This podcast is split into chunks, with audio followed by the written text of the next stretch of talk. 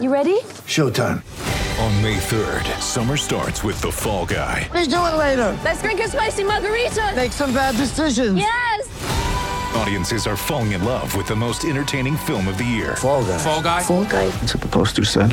See Ryan Gosling and Emily Blunt in the movie critics say exists to make you happy. Trying to make it out? Nope. Because I don't either. It's not what I'm into right now. What are you into? Talking. Yeah. The Fall Guy. Only in theaters May 3rd. Rated PG-13. Get ready for the greatest roast of all time the Roast of Tom Brady, a Netflix live event happening May 5th. Hosted by Kevin Hart, the seven time world champion gets his cleats held to the fire by famous friends and frenemies on an unforgettable night where everything is fair game. Tune in on May 5th at 5 p.m. Pacific time for the Roast of Tom Brady, live only on Netflix. I'm Alex Rodriguez. And I'm Jason Kelly. From Bloomberg, this is The Deal. Each week, you'll hear us in conversation with business icons. This show will explore deal making across sports, media, and entertainment. That is a harsh lesson in business. Sports is not And, as um, simple you know, I- as bringing a bunch of big names together. I didn't want to do another stomp you out speech. It opened up so many more doors. The show is called The, The Deal.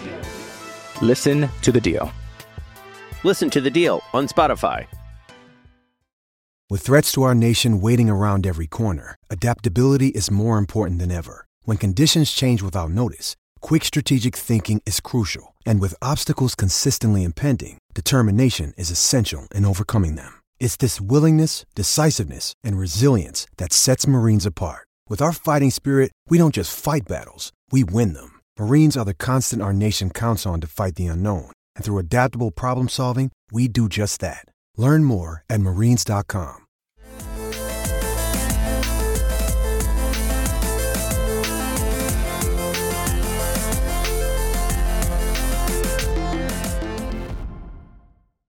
Hello and welcome to Islanders Anxiety from the Lighthouse Hockey Podcast Network.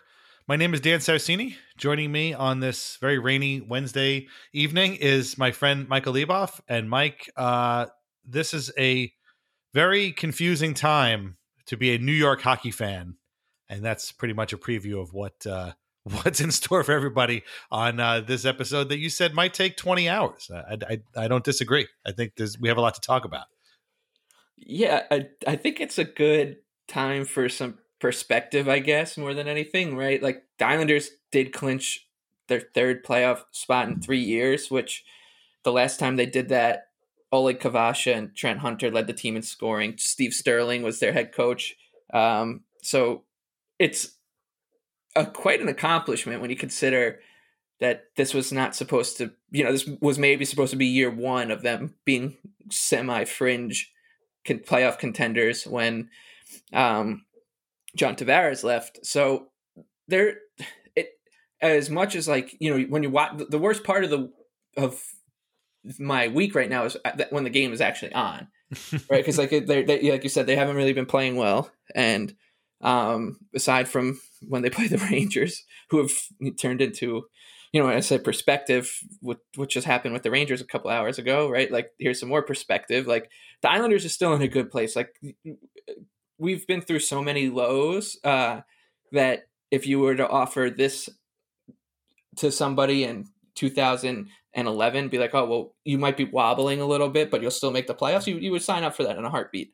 Um, but at the same time, like, yeah, there is some cause for concern but I, I'm I am I am trying my best to focus on the bigger picture, which is this this team. You know that this team has made the playoffs three years in a row for the second time in, in my life. So it's uh or or as my life as a fan, I guess. Uh, but uh, it and the th- first three the last time they did it, they played a total of I think 17 games. So like this is there's there's a lot still like the the big picture is still good but when you do kind of come down from that into the the weeds a little bit uh, you, you get the the anxiety you get the islanders anxiety back Yeah. Um, I've been all Islanders anxiety for the last month or so. And uh to the people that are still for whatever reason following me on Twitter, uh my language you may have noticed has gotten much, much saltier over the last couple of weeks, uh, as the Islanders uh bounce from like you know great performances to terrible performances to good periods followed up by bad periods um to two guys required at the, acquired at the trade deadline who haven't really done much. Um there's been a lot of weirdness going on and, and we have a lot of games to talk about because we haven't talked uh we weren't able to go on on sunday. It's my fault. Um but uh, there have been five games, and three of them were shutouts, and uh, two of them featured the Islanders clinching, like you said, clinching a playoff berth, and essentially uh, ruining the Rangers' chance at a playoff berth. Um, those two shutouts came in in between a shutout, another shutout at the hands of the Capitals, in which the Islanders didn't play particularly well, uh, and two games in Buffalo in which they lost to a goalie uh, to a team that's dead in let dead last place and a goalie that hadn't played in the AHL in over five years. Um, and it's been just I, it's just insane. Like I just don't get what's going on right now, and it's so confusing. And really, the only hope that I think a lot of people are clinging to is what you just said. That once the playoffs start, and they're going to start sometime next week. Uh, they have one more game. Well, they have two games against the Devils this week uh, Thursday and Saturday, and then one more game, I believe, on Tuesday against the Bruins, or is it Monday against the Bruins? It's one of those. Um, then they're going to start the playoffs against you know whoever they they end up playing, either the Capitals, Bruins, or Penguins. Probably either the Caps or Penguins. And you're just hoping that they just turn on this switch and find whatever level they need to find to win hockey games. Because I got to tell you, after watching the last month or so, they are not at that level. And the other three teams are. I mean, I know they've had losses too, but like from what I what we saw in Buffalo versus what we saw against the Rangers uh, are like two different teams. I don't I don't get it. Like they they snuffed out the Rangers with a precision that was like a bunch of assassins. Like they didn't give them an inch. I mean, outside of maybe a handful of breakaways, you know, those were the only dangerous chances the Rangers had. And like as we're going to talk about in the second half, they may have just imploded the entire franchise because they shut out that team three times in the last couple of weeks and four times this season. Like that's that's the kind of decimation that we're talking about. And then they go to Buffalo and you're like, "Oh, I mean, come on. These guys stink. They're playing a goalie. They're they're down to their fifth string goalie. Like this dude has he's an ECHL goalie. And credit the Sabres. They came out, they played very very well, and Michael Houser, everybody's favorite backup to the backup goalie, is now you know got two wins under his belt in the NHL. Thank courtesy of the New York Islanders and two performances that you know they were okay for a couple periods, but they just you know started screwing around and that was it. And so it's it's very confusing. Like I don't like it. I don't like you know I don't like putting pinning all my hopes on them flipping a switch come you know May you know 11th or 12th or whatever it is. I know Barry Trotz thinks they can, but I, I don't know. I have my doubts. I really do. Um, but I'm hoping he's right. Yeah, I, I, I do. Like we, we always say, we, we give him the benefit of the doubt on this show, and um, I, I'm, I'm willing to do it basically forever, and, and we'll do it again. But he, one thing that this team has shown is you, you, when, when it's time to reset or whatever, they, they do well. They come out. They always they under Trotz. They've had a good start every season, basically. Like uh, the first 15 or 20 games. They, I, I don't have the numbers in front of me, but I'm sure that they're one of the best teams in the NHL in, in that window. And um, obviously, we saw what happened in the bubble. And I know people will point to the fact that they had like a, a mini training camp before that, but they're going to have, I think the NHL is going to start the playoffs on May 15th. So they'll have the better part of a week uh, to get right. And I you just like you said like that's that's what you got to hope for. You there's still ten days before the NHL playoffs, and unfortunately these these you know the, you want to see them you know beat the Devils and get get right these next two games, and and then show show well against the Bruins in what is going to be kind of like that weird preseason game that they played against the Rangers before the bubble. Like it's it, I don't I don't know what's going to be on the line for that game for mm-hmm. either team. Um, but you you just hope that that they look better. or That at least they start to look like the team that was running roughshod through teams in uh, I don't know February and March. But uh, I, I just it's it's such a it's such like a tough part of the year. I mean, listening, listen, I'm, I'm not complaining that the Islanders have clinched. Like last episode, we were freaking out. We were kvetching that you know, they had they, they if they lost the two games to the Rangers, the Rangers would have been one point back, and uh, you know we th- th- it would have been a, an epic collapse. But they they took care of business. They did they did clinch, and they're we've seen it. Like we've seen bad teams. We've seen bad Islander teams catch you know the Capitals or the Rangers or the Penguins, whoever it is, like uh, the the day after they clinch or the day after you know the Penguins beat the Flyers seven three, they come to the Coliseum. Maybe the Islanders beat them um, and stuff. Like we've been in that spot so many times. Uh, so it, it it's such like a weird.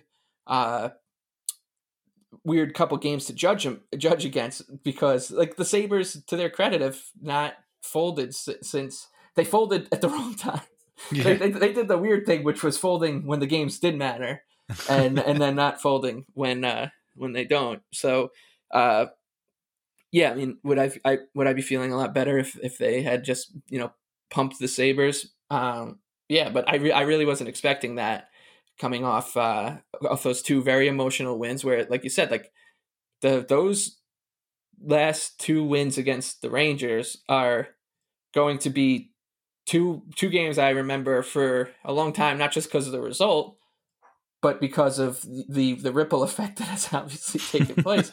and uh, it's like it's almost it's like a weird thing, like that that what happened today with with the Rangers kind of like washed away a lot of my worries with the Islanders and and I know that that has like the Islanders aren't going to start playing better because James Dolan lost his mind, and you know, you know, Brock Nelson isn't going to say like, "Oh, I'm going to really get up for for the playoffs now because the Rangers did this," and how funny would it be? But mm-hmm. um, it it just does like lend some perspective to what we're what we're complaining about right now, uh, compared to what other teams are worried about. Like it's still we're still in in a very competitive window and there's a new building coming. We've got the best coach in the league.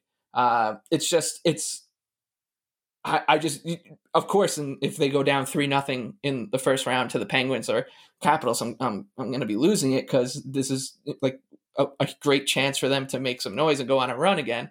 But uh it, right now just because we're, we're still 10 games out I, I am trying just to stay above above the puck a little bit as best I can, just because because I also like the way that, like I said, the schedule kind of unfolded in a weird way where they're playing two also rans four of the mm. last five games of the season, which really does it really is hard to judge games like that. And and I was actually kind of relieved um, that Trotz rotated guys out uh, for was yesterday Tuesday Tuesday's yeah. game. Um, you know Matt Barzal, I know he had that Iron Man streak, but it's like preseason games when these games don't really matter that much. Like I all I think about is the 2010 Olympics or whatever it was 2014 Olympics when Tavares got hurt or Mark Streit and Kyle Okposo getting hurt in the preseason and mm. stuff like that. Like I can't live with that kind of stuff. So I don't I don't mind. Like I'd love to see Ryan Pulock and Adam Pelech getting getting a blow and uh you know even Andy Greene. Like I'm I'm hoping that there's m- more of that to be honest.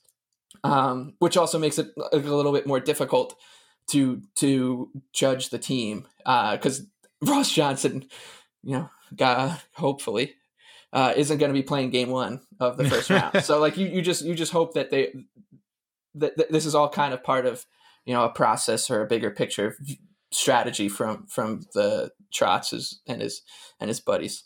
Yeah, I was surprised at at a lot of the the consternation over Barzal getting set um, because a Trotz was was pretty emphatic about how this was not like a like a punishment thing. This was more like a give this guy a break sort of thing. Like he's he's talked a lot. He talked extensively about it today um, and yesterday. I think in the post game too, where he was like, you know, it's been a, people don't understand the mental grind that it's been. You know, that you got a condensed schedule. You've got you know COVID tests every single day.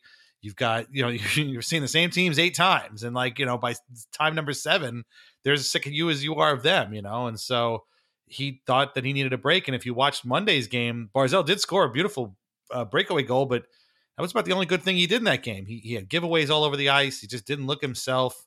Um, Pageau sat out that game because he had a, a, little bit, of, you know, was kind of nursing something. And, you know, again, like just why not give the guy a day off? Um, I'm with you. I, I Trotz had said he wanted to keep the defense together in the second game against Buffalo because they did not look good in game one. Um, and so he wanted to give them a second chance. They frankly didn't look all heck of a lot better in the second game. And uh, I would have given Andy Greene a break. I would have, you know, but if it was me, I would have been rotating Thomas Hickey in every once in a while too. You know, more than just the, whatever the four games that he played, but that's just me. Um, but yeah, it's just, I mean, I don't know. Like, I, I, I get what you're saying, and I also understand what you mean when you say like the worst part of your of your week is when you're actually watching the games because you're you do tell yourself, and I've told myself these things, you know, about how, you know, that just because you know they're they have these sort of uh, uh, ebbs and flows throughout the course of the season doesn't mean that their window is necessarily closed. But boy, it's tough when when you look back at the month that was. It wasn't just the two games against the Sabres that ticked me off. It's the last month of games. And Andrew Gross had a stat in on his Twitter feed yesterday that was like the only team the Islanders have beaten in regulation since April 4th are the Rangers. That's it. Everybody else they've either won in overtime or a shootout or lost. And it's like you can't do that. you can't go a month with four regulation wins. Like there was a time in this season when the Islanders were leading the entire division in regulation wins. And we were like, this is great because if it gets down to a tiebreaker, they're going to need those regulations wins. Well, they've been passed a long time ago. And, you know, the other thing too is I've been seeing a lot of people complaining about getting Palmieri and Zajac and it was a mistake. And I don't think it was a mistake to get these guys. I, I this team was in first place, right? They were tied for first or like a point out of first when that trade went down early. And you would be very hard pressed to find anybody that didn't think that this was the right move for the right guys at the right time. They got it early. Palmieri was coming in. Yes, he had a down season, but he's known to score. And so I don't, and you know, all right, fine, they get up a first round pick, but like, talk to me in five years when that first round pick is playing first line minutes for the Devils. Like, I'm just not gonna, I'm not gonna sweat it, especially this year, you know. But like, these guys have struggled to be integrated into this this team to a degree that nobody was anticipating. Like, I don't know what is going on. Like, Zajac has been underwhelming, and the the expectations were were already pretty low, and he's still been pretty underwhelming. But like Palmieri is just invisible so much of the time, and yeah, he's not playing with Barzal, and I I want to see him play with Barzal too, just to just to try it. Like, why not? But he's playing with Pageau, the guy who's like the human reset button. You know, like he just somebody's coming off an injury or coming off a slump, they put him with Pageau, and normally the magic happens, and all of a sudden they become, you know, one of the team's most reliable lines. That does not happen with with uh, Palmieri. He's he's like resistant to Pageau's skills and charm. I don't know what it is, but uh, I don't get it. And you know, our friend Kerry Haber said like, you know, he's hoping that uh, you know, Paul Palmieri just becomes a beast in the playoffs. And hey, maybe that happens. Maybe he does pulls like a John Druce and goes crazy in the playoffs. But like again, we're getting short on time here, man. Like something's got to give. And you know, he gets like one or two chances a game, maybe, but they just never turn into anything. And a lot of times he just ends up skating around. And I just again, I don't I don't regret the deal. I don't think it was a mistake. I don't think these guys were wrong. Again, Taylor Hall didn't want to come here. He was going to Boston. End of story. That's about the end of it. But ah, man, I just it's so weird. I don't know what is going on, and I don't think they know either. It's just something hasn't hasn't clicked, and it's crazy. I don't, you know, yeah, again, th- nobody saw this coming. I think Zajac was actually, um, like his inability to fit in is is much more of our a fault of of the Islanders and and the coaching more than his. Right, like he he came here because he was supposed to be the fifth fifth center. He was supposed to be the guy that if somebody goes down in the playoffs, like look, he he's not gonna be a game winner, but he is a as far as fifth centers go, he's he's not yeah. bad, right? So like that that's that's what I'm hoping he ends up being, and and I don't think it, was lost on anybody that when uh Trotz did decide to uh put him in the press box, the Islanders had two very good games because yeah. they, they they were everybody was where they kind of were supposed to be. Like I mean, yes, Leo Komarov was still in the first line, but something about that line with him, Eberle, and Barzal is just works. Uh, I don't know. It doesn't. It's maybe it's just a whole big joke on us, but it it, it has been working. And uh, I, I, I would like you. I would like to see Kyle Palmieri get a shot up there. I don't know if it's what it is, like a hand in this thing, or I don't know what it is. But um, in in the same vein as uh, you know rotating guys out when you're playing three games, the last three games of the regular season, and basically you're just jockeying to avoid being the fourth seed and and having to uh, play on the road for both of the first two series or not have home ice advantage. Like, why not give Palmieri a shot at Barzal? And and I I don't know. I don't know what what the the reasoning is. I I I remember Trotz. I, don't I feel like he hasn't really been asked much, but um, one time he did say like Palmieri's on the list of like candidates to play in that spot, and so I'm I'm assuming maybe like it's like a little bit of a playing coy and just doing it in the playoffs, so maybe other teams don't get tape or something. But uh, I, the one thing I'll say about Palmieri, and, and, no, he hasn't scored, but I mean he wasn't really scoring with the Devils. Um, you know, he he he is getting shots towards the net, like which is good because yeah, we we all know that outside of you know Oliver Wahlstrom and uh, maybe Jordan Eberle, I don't, you know, that uh, Scott Mayfield for some reason. Like the guys are on this team are, are pretty reluctant to shoot. You got Josh Bailey who uh, will pass up a shot that me or you could score on, and it's just amazing to watch sometimes. And uh, so he, I mean, he he he like he has a good shot. He does get he does get it off. Um, and you just hope that at some point they start going in because they were going in for him for his entire career until this season.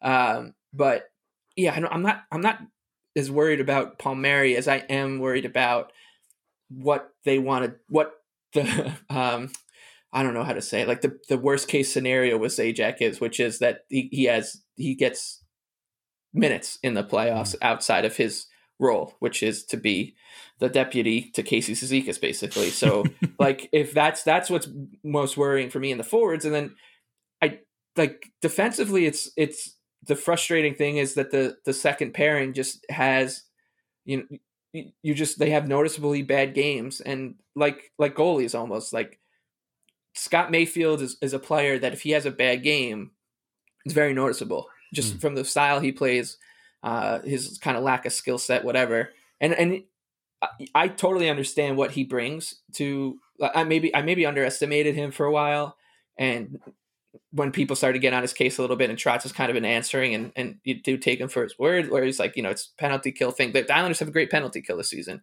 Um, they and Scott Mayfield is is a big part of that, and so, but the, the the other side is that the game, you know, you play seventy five percent of the game is played at five on five, and he's not been the best, I would say, um, especially in his own zone. He he's he's yeah. he he's like for when you when you think about Scott Mayfield as a player, you think of him almost like in an Andy Greene sense, like oh, he's a guy who keeps the game simple because he's not a, a skilled guy. You know, he, he probably just makes the, the easy pass, gets the puck out of the zone, and you know kicks the can down the road to the next pair. But that's not true with him. For some reason, he likes to make like the extra move in his own zone, or that the maybe try a more complicated pass. He probably leads the league in bad icings, and I, like I, I, I, I don't, I don't, I just he doesn't make sense to me in that regard. Like he, he, he is if he plays to like his style. You don't notice him, and, and you're like, oh well, Scott. That means Scott Mayfield has a had a good game. But if he does, if he tries to be, you know, more of like a you know Adam Pelech's type where he does play a little bit more risky because he he can make a move and get and and relieve some pressure, create some space that way. Uh, now, like if he plays that style, he often gets himself into trouble, um, and it's usually in his own zone, and that's not good. So that that's to me that that's worrying to me. Like I, I uh, but uh, like I said, like I don't, you just don't you don't know what this team's going to look like. Uh, for game one just because of what we've seen from them in these in these weird you know stop starts. Like when they when they re like i said when they restart a season they look like they're gelled. When they uh started for the bubble when they started for the playoffs against the penguins a couple years ago like they they look great out of the gate. And you just hope that that's what is coming. But and and you've said it right. It's confusing just because like you, you, it's like that um, meme of who was it like Alonzo Mourning or someone on the on, oh, the, yeah. on the bench where he's like sitting there and like thinking you're like well this you know you get lost both ways like because hmm. when you do watch the games you're like oh, God like this team they're not going to be able to win against Alex Ovechkin if Scott Mayfield is on the ice or Travis Zajac is on the ice and I'm definitely not looking forward to the jokes when everybody re- realizes that Leo Komarov is going to be the Islanders' first line right winger for for game one. Um, but uh, like like they're those things are worried about. But then you do take a step back and and think like like there's really not that big a difference between any of these teams in the East, and we've been saying that all season. So like it's going to be coin flip after coin flip uh, for the playoffs, and you you know you just hope that the Islanders, a team that is built to not make mistakes and to give themselves the best chance in in in those kind of coin flip contests, that they do revert back to that and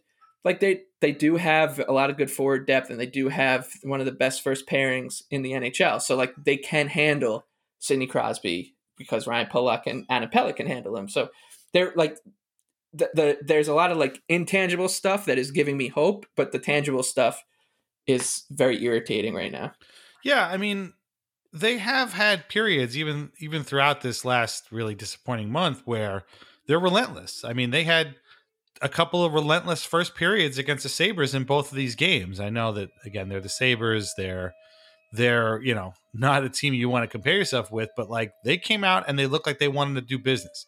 And then slowly as the game went on, they just kept getting worse and worse. And that's really my my big fear. And and a lot of that comes down to, you know, Mayfield and Bailey too, two guys you just mentioned that for some reason at certain points in the game just are incapable of clearing the puck out of their own zone. Bailey had a turnover against the Sabres, led directly to Anders Bjork's uh, goal that made it 3 2. First of two goals by Bjork, by the way. Uh, Mayfield had all kinds of adventures in, in the zone. I, I, think the tying goal may have been on him. I'm not even sure. Even Andy Greene, like he just couldn't clear the puck, and the Sabres took a one nothing lead. And like that, that's one game, but like we know what these guys do, and we know that this happens to them all the time. I just saw, I saw a thing on the Athletic. I wish I could remember what it was called, but like it was about you know players who shoot the most and and don't score. So it was it was oh that's right. It was like uh, the NHL Stormtroopers, the guy who just who just can't shoot straight, you know. And at the bottom there was a list of guys who take the least amount of shots, and right at the top of the list was Josh Bailey. And I left a comment saying, as an Islanders fan, I, we've known this since 2008. The guy just does not take shots.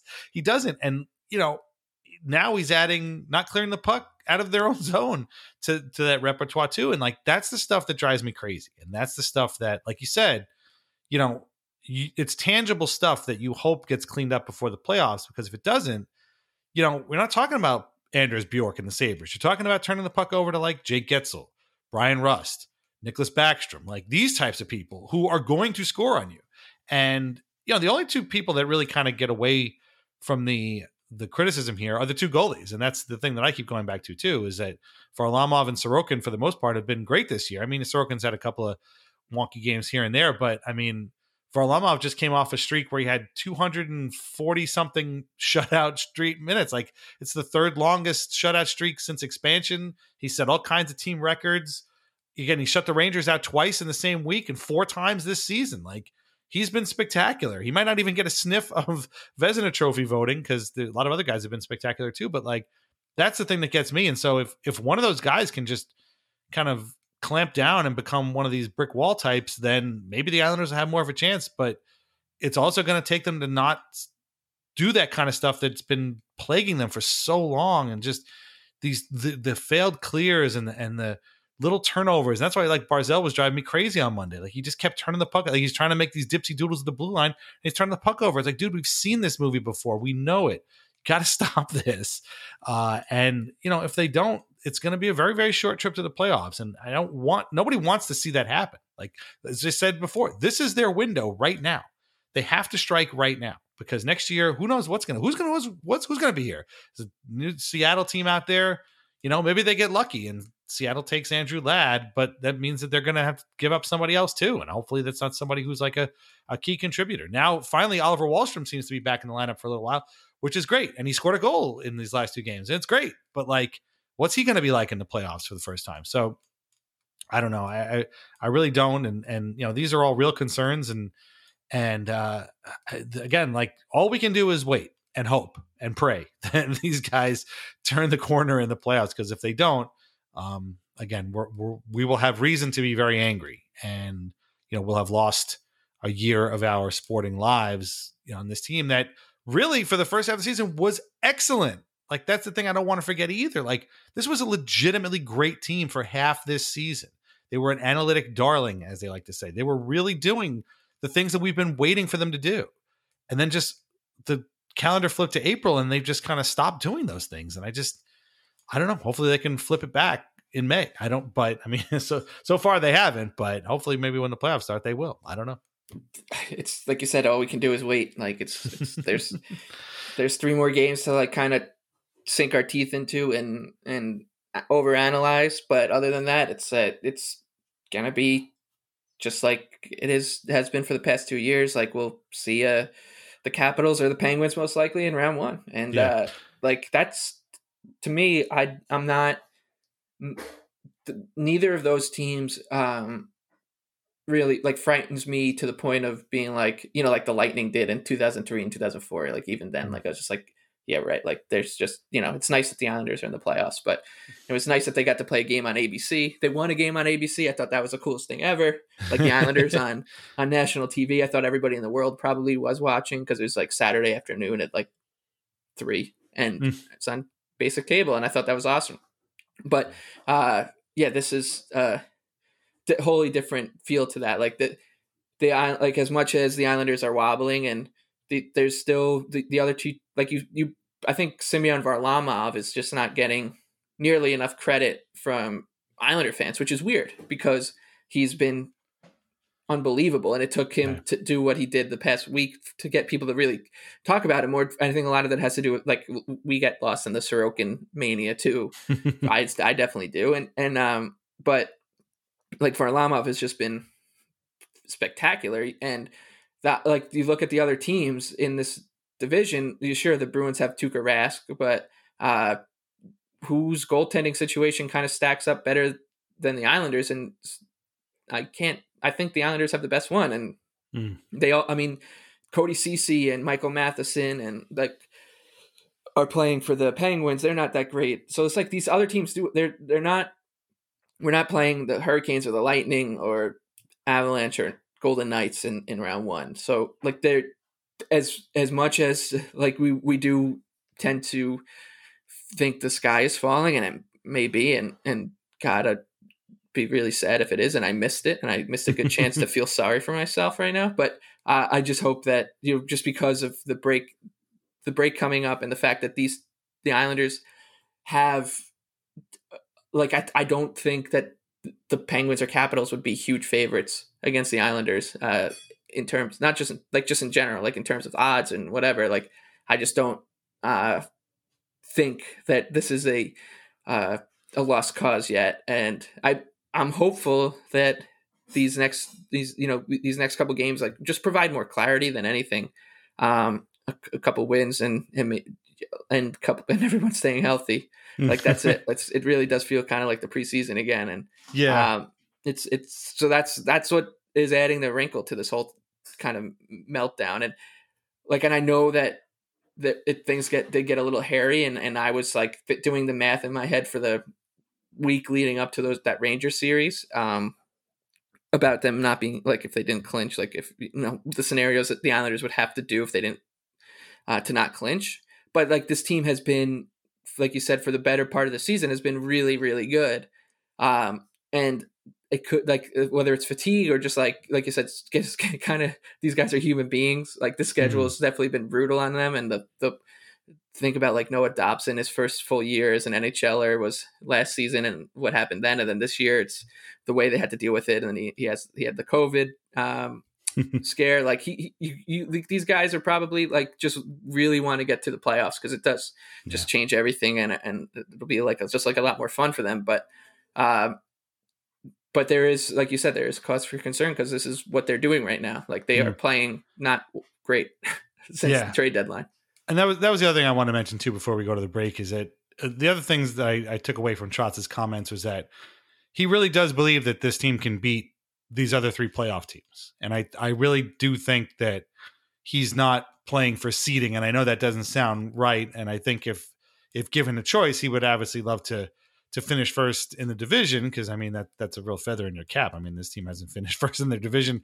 in thirty something years, but you know I, I, think he realizes the important thing is a clinching and you know kind of getting again turning that page uh, when the playoffs start. I don't think I'm not saying he wasn't trying to win the division, but I think that you know it, wasn't a priority there. And if you know now that they've lost these two games to Buffalo, winning the winning the division ain't going to happen. So I don't think he's con- as concerned about home ice advantage as we are, given how this team has played on the road.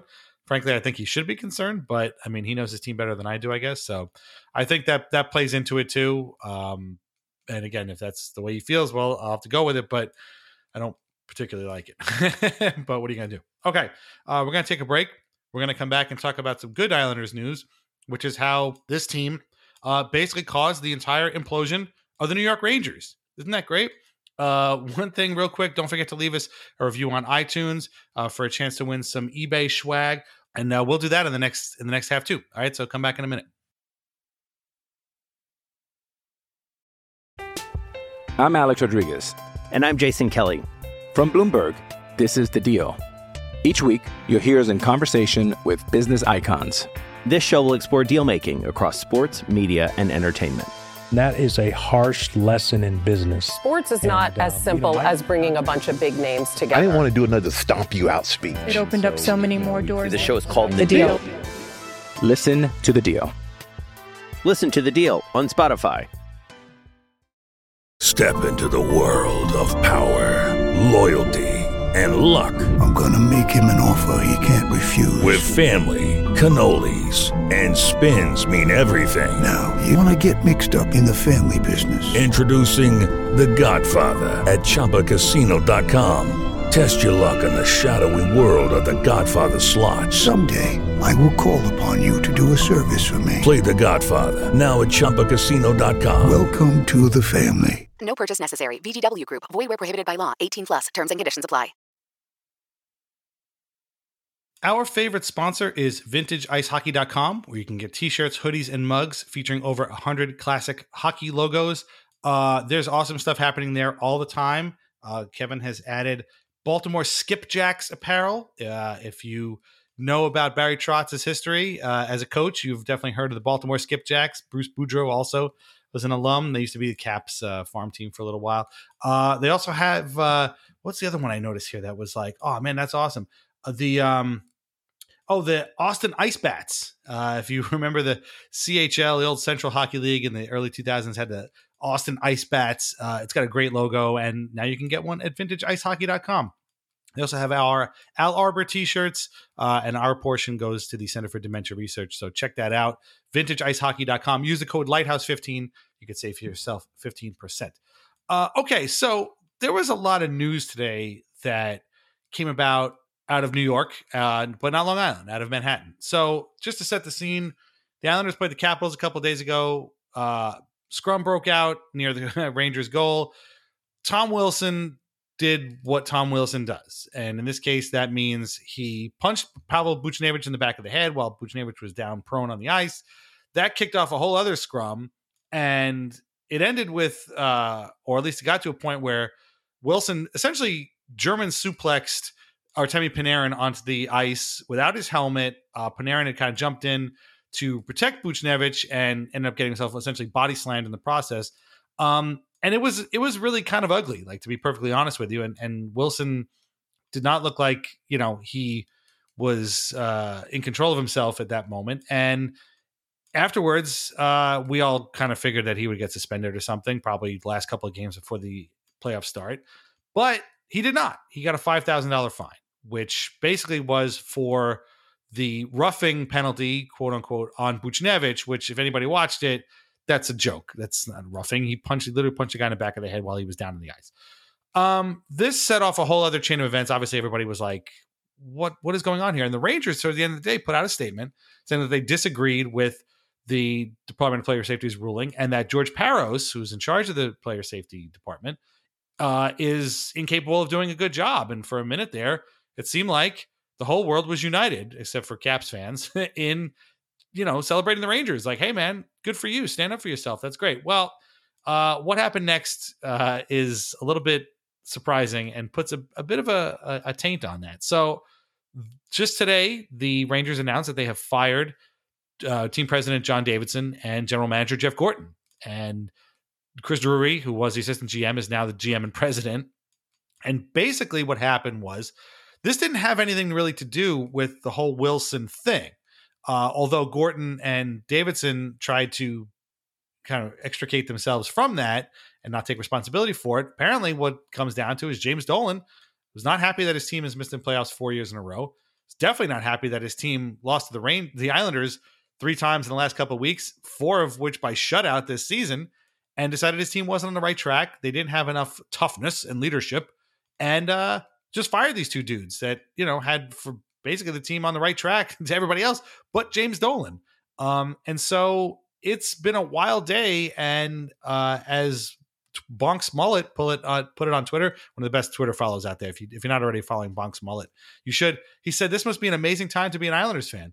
And he's right. It is because this is insane. Like it's crazy to think that a bunch of losses and another failed playoff basically caused the Rangers to fire their front office, the team that put together, honestly, what seems like it's going to be a pretty good team in a couple of years.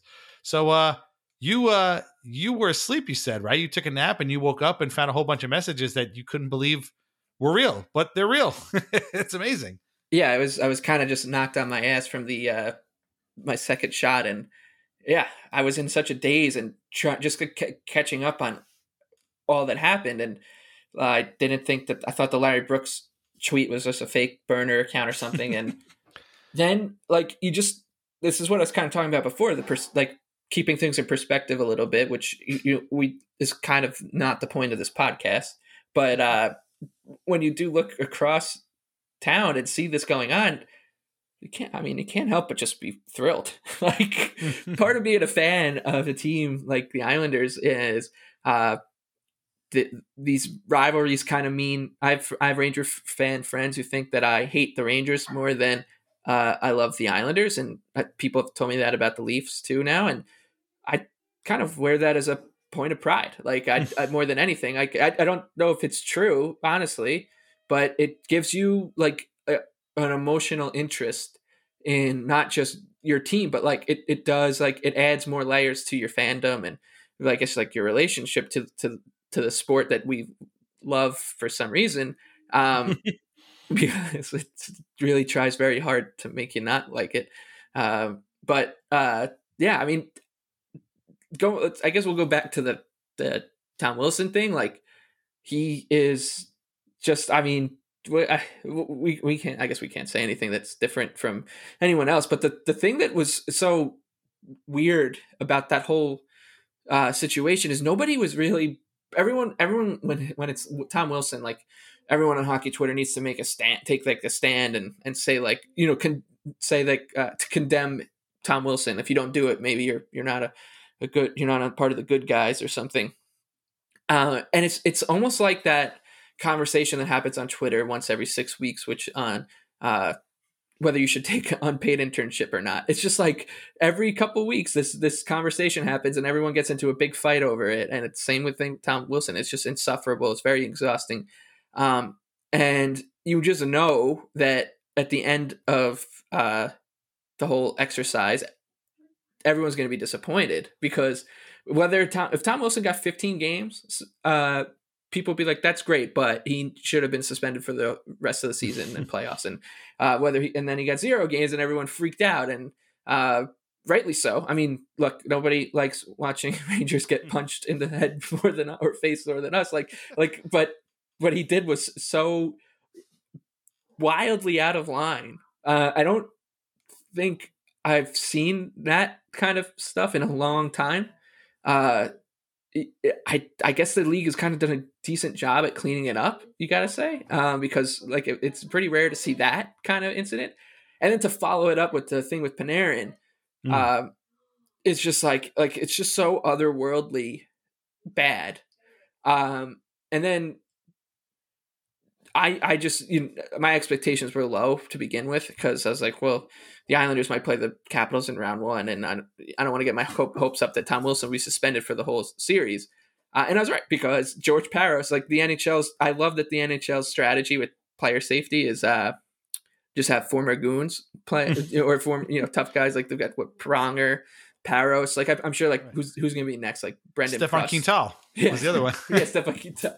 Yeah, I, I, who who knows who's gonna be next? It's it's gonna be uh, it's gonna be like Eric Godard or something.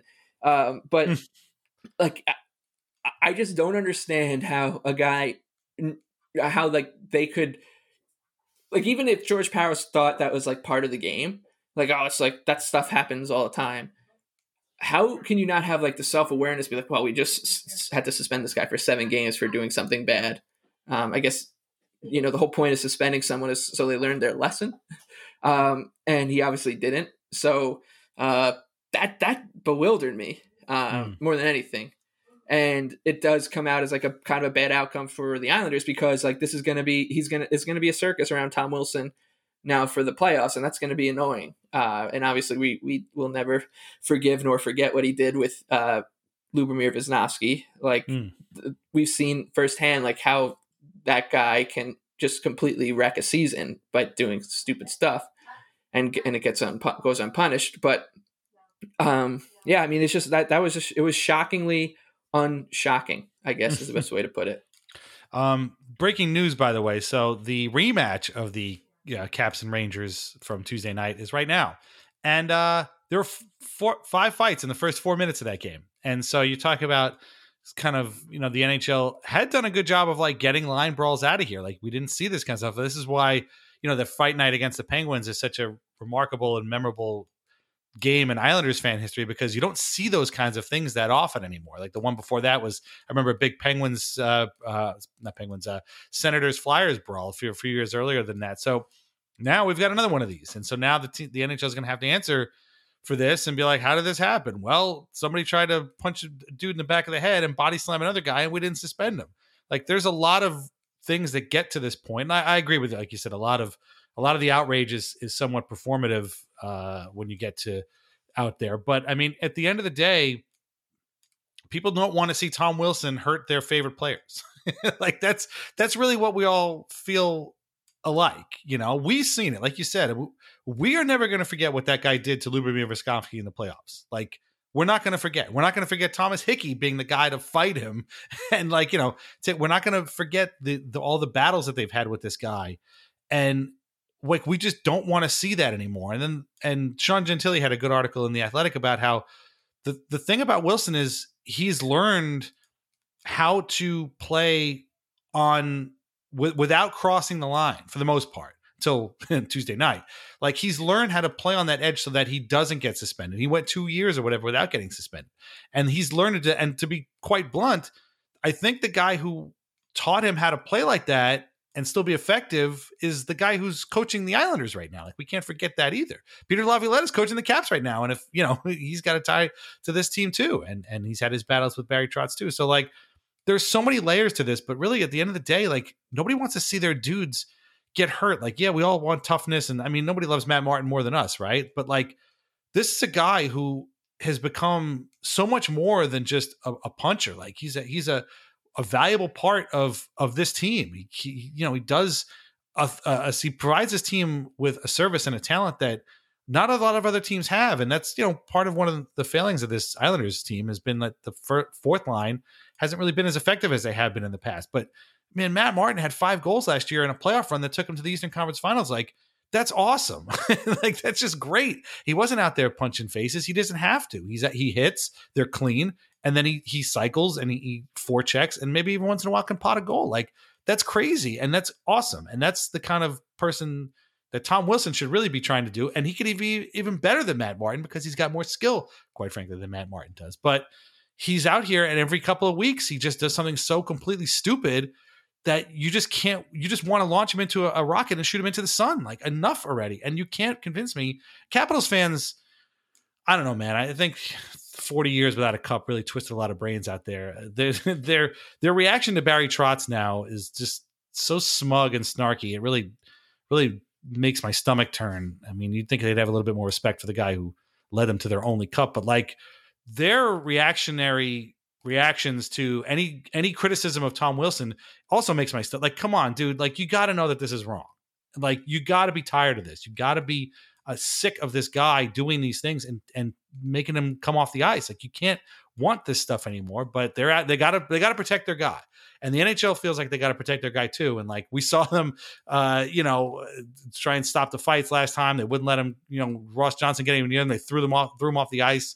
Um, and so it, it's I don't know. It's just it is exhausting, and like we shouldn't have to talk about this stuff, but it wouldn't be the hockey without some huge obstacle preventing it from being more widely accepted as Yeah. a major sport. Uh, we're going to talk in a few minutes about the TNT deal. I think too. We should probably wrap up with that, but it is exhausting, and Yeah. I'm, I'm tired of just talking about it. so it's it's you know it's a problem when you watch other sports shows and this is never you know a, a 30 minute topic on every night or every podcast you listen to um it's weird like I, like I've been getting into Australian rules football and um I watch this show that's like a, a weekly kind of like ESPN kind of show but it's good and, uh it's very kind of good for like for like a new fan to like get into like the culture like you kind of learn a little bit more.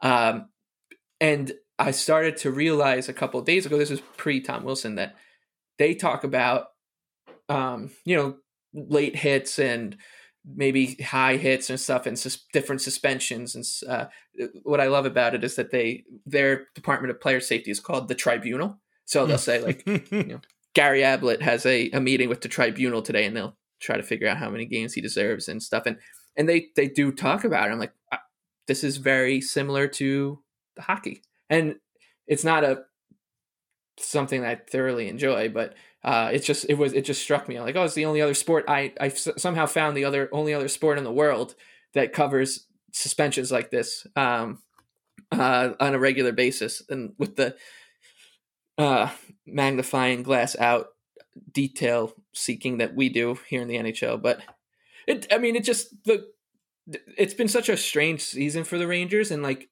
you I I've always said like one of my the, my favorite days of the year every year is when the Rangers are officially eliminated from the playoffs or don't can't clinch. And um that's not changed. Like I was especially because the Islanders were basically the team that did it uh this year. So that was great. And then all of a sudden like this this week kind of just dropped on you.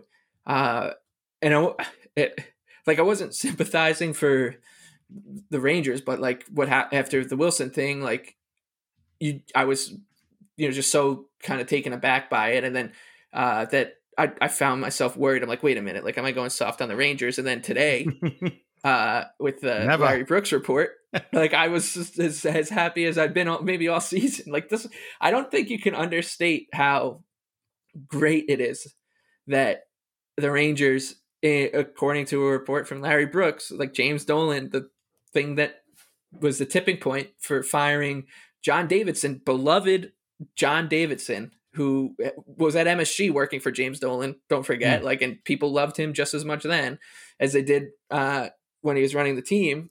Uh, and John Davidson, who has an incredible track record of rebuilding teams and getting them to like their pinnacle. Uh, he's done it with the Blues and Blue Jackets now. Like he's helped, he kind of got them both started, and then he was basically on his way doing it again. Hmm. And the thing that possibly ruins this very promising for them, very scary for us rebuild is Lou Lamoriello's Islanders, like that that just come in and play hockey in a uh, you know I guess old school is the best way to put it, but uh, old old school for this new school, I guess. I uh, they the Islanders play a heavy game, and James Dolan I think saw the Islanders bully the Rangers a little bit the past couple games, and that was it. Like that, there's no there's gonna be no Stanley, there's no parade for that. But if there was one, I would be there. Like I would uh, totally love to be at a, a parade down Hempstead Turnpike for what happened today to the Rangers. Uh, unfortunately, uh, I'd, it'd probably be alone, and that that's the exact opposite of a parade.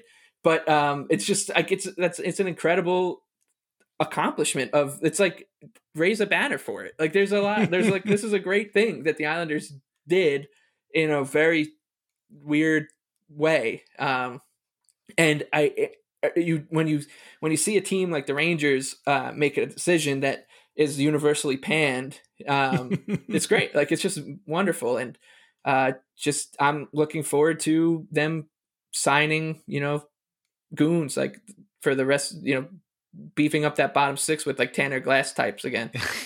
yeah, I was going to say from from the statements that have been put out by James Dolan, uh, it certainly sounds like he wants to see more toughness. Oh, of course, Mark Messier of the Mark, who you may know from such awards as the Mark Messier Bridgestone Leadership Award, uh, was on the Michael Kay show today talking about how he would not have built this team this way without enough toughness. So, okay, Moose, sure, whatever you say. But, um, you know, it certainly sounds like they want to add an, an infusion of toughness. And, uh, you know, Milan Lucic is out there and he's willing to waive his no trade clause to be potentially picked up in the expansion draft.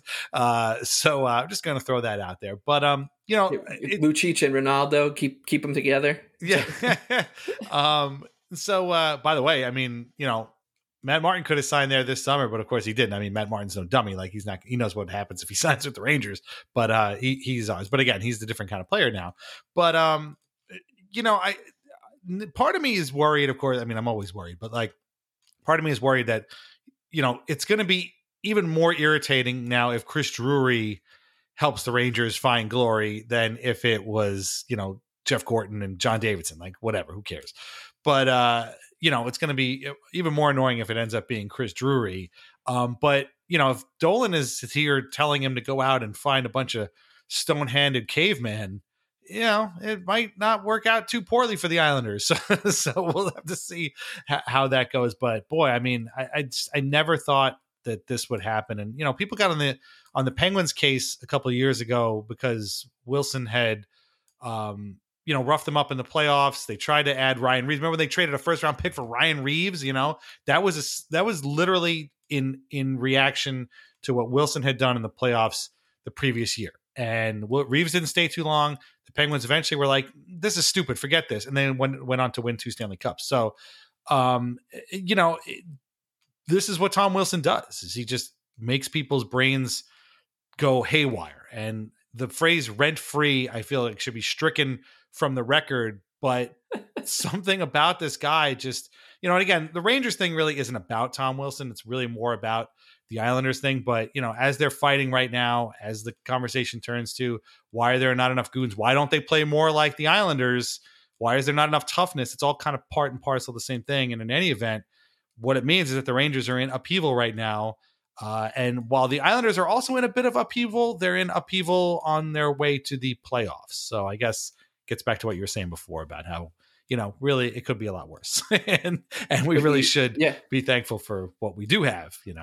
I think and it's you don't realize until you have you live under it like what a, a, a batshit owner can really do like to your franchise. And obviously the islanders have had their fair share of them and they're they're basically they finally have dug out from from that and that's what I'm talking 25 years of what what bad ownership can do to a franchise, and um, obviously, bad ownership is an understatement when you have somebody with no money becoming the owner right. of the team. But um, the uh, uh, this is something that is it's almost encouraging from our standpoint uh, that James Dolan can't be fired. Like, and as cynical and spiteful as that is, like that's like the point of being a fan is you hate your rivals and um, so having having a bad actor as as the your rival's owner will never get old. This this will never ever get old to me. And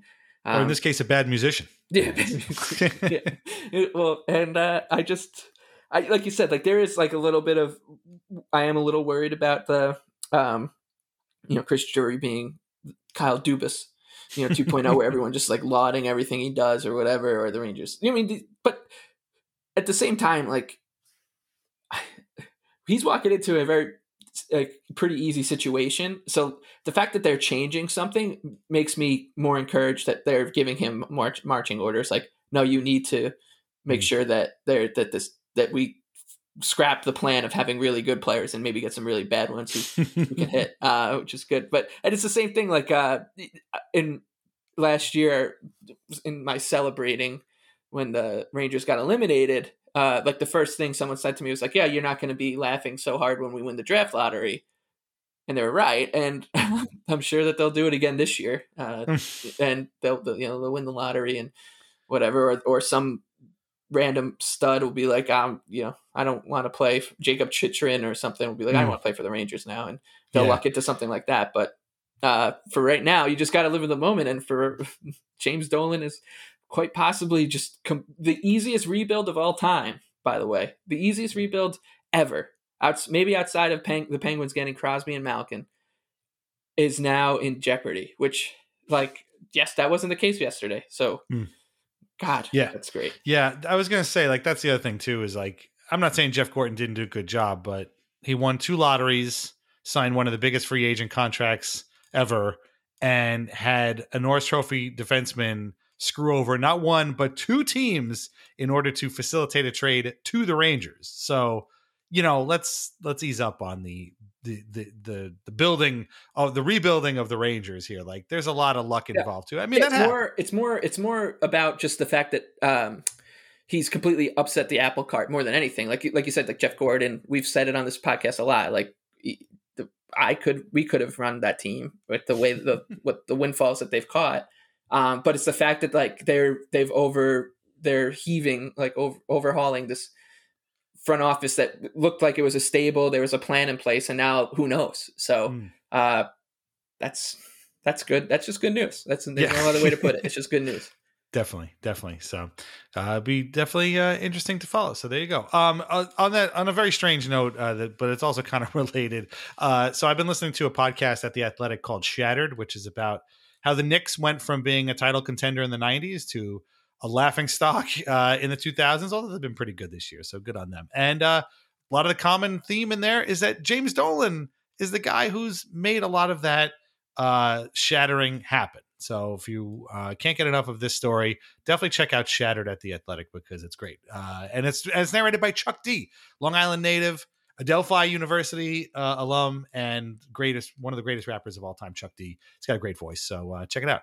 Um, also, there's a, a new Talking Isles this week with um, Shawn Bates. I don't know if you've listened to that yet. I, I haven't. I have not. So I will check it out eventually because he talks about that return and that big bump that uh, we talked Wow. about. yeah i gotta i gotta listen to that Yeah, I know. I gotta check it out. Um, okay. Um, r- real, real quick. It's it happened like the day after we recorded last episode, but uh, the NHL has made a, a pact with TNT, uh, Turner, uh, TBS also to uh, to broadcast games next year as the B package. Came out as a, as a bit of a surprise. Uh, I'm looking forward to it because it'll be something different. I mean, I don't, you know, we don't need to get too far into it, and we don't really know anything. But it's going to be ESPN and it's going to be TNT. Uh, it's going to mean a lot of new eyeballs uh, watching this sport uh, that would normally have not, because again, as we've talked about, unless you're a hockey fan or a soccer fan, you were never watching NBCSN. So I'm looking forward to it. Um, I mean, uh, what, what what did what did you think of that whole thing? I mean, it should, I, I, you're you're you're not as big. I don't really watch NBA that much at all, except in the playoffs a little bit. Um, I'm hoping for an NBA inside the NBA style uh, show that is more fun. But I don't know if hockey is capable of doing that. But hopefully, we got some fun stuff in there. But uh, I mean, what what did you think of that whole thing? It, it seems pretty cool, but I don't know. Yeah, yeah. I mean, I, I have relatively high hopes for it, I guess, compared to like I, I I'm assuming it's going to be their coverage will be better than ESPN's because I have pretty low expectations there. So, uh, yeah, I mean, it's it's that that's good. I mean, um, uh, I'm sure that unless the Islanders win the Stanley Cup, they they won't we won't really be seeing them much on TNT or ESPN. So, uh, you know, get ready for a lot of Seattle Kraken versus uh, uh, Vegas Golden Knights coverage at the 10, at the ten o'clock. You know, it'll be Blackhawks versus Red Wings at seven, and then Golden Knights Kraken at ten Yeah, on I, TNT. I have a feeling ESPN is going to be a lot of Rangers Flyers games. Like, Oh, just yeah. put that way. yep. yeah. Uh, anyway, so there you go. So yeah, looking forward to that. Uh, okay. Um, so we have uh, we're going to choose our next winner of our eBay swag. Again, uh, we are only doing this for one more month. So this is the last month that you can do this. You can leave us a review at iTunes, put your Twitter handle right in the review, and you get a chance to win some eBay swag. Uh, we're gonna have a picture of the latest, the latest eBay swag uh, posted to uh, the um, the article for this. So take take a look at that. We've had a toothbrush, uh, and now we have a new thing, right? And then there's a third thing, right? We haven't really gotten to that one yet, have we? Yeah, there's one winner out there who's still Mikey. We- I see still got to Mikey, what's going on, buddy? Yeah, he's got to gotta you gotta reach out to Mike. But yeah, we had a uh, a wooden stick that was spon- like a promotional giveaway with like a the Wise chips was Yeah. uh the sponsor, and so it was like a Islanders wooden stick with the Wise logo, which is cool. That little owl. Very cool. Um, yeah, yes. yeah. So we'll see. We'll see what uh what May brings. Yeah. So this will be the last month. So make sure you, no, even if the Islanders go on a Stanley Cup final, this is it. So make sure you get them in now. We really, really appreciate all the the uh, reviews we've gotten. We're up over 200 now. That's awesome. I think we started with like less than 100, so we've we've gotten a lot, which is great, uh, and uh, we really appreciate it. Okay, so I have the names here. I have my random number generator here. We have six names. I'm going to click the button, and whichever number we get uh, will be our winner. Okay, here we go. Spin the wheel. The number is four, which means the winner is Intergalactic Hero. Congratula- congratulations at Intergalactic Hero. You've just won some eBay swag. Please contact Mike as soon as you hear this, and uh, you can just DM him on Twitter, and uh, you can uh, check out some eBay swag. And then we expect a picture, so make sure you send it to us when you get it. Thanks again to everybody else. Really appreciate it. Um, where can Intergalactic Hero and anybody else find you on Twitter? The Big League Basket with two E's. The Big League Basket with two E's. Check out Mike there. Read his work at Action Network. Read Lighthouse Hockey every single day. This has been a very long episode. We've had a lot to cover. We've uh, we've taken turns on the soapbox here. There's been a lot to uh, to pontificate about. Uh, but the next time we speak will be probably before the Islanders start the playoffs. So uh, we're gonna have a lot to talk about then too. We'll know who their opponent is, and uh, we'll uh, I don't know. Hopefully they'll they'll have picked up some more wins and look a lot better, uh, or they will have not, and we'll be even more worried. So uh, we'll come back to you next week, and uh, we'll talk about the playoffs, and uh, hopefully the preclude it it, it uh, uh, previews a very long run in the playoffs again for the Islanders. But thank you very much for listening, and we'll talk to you then. All right, bye bye.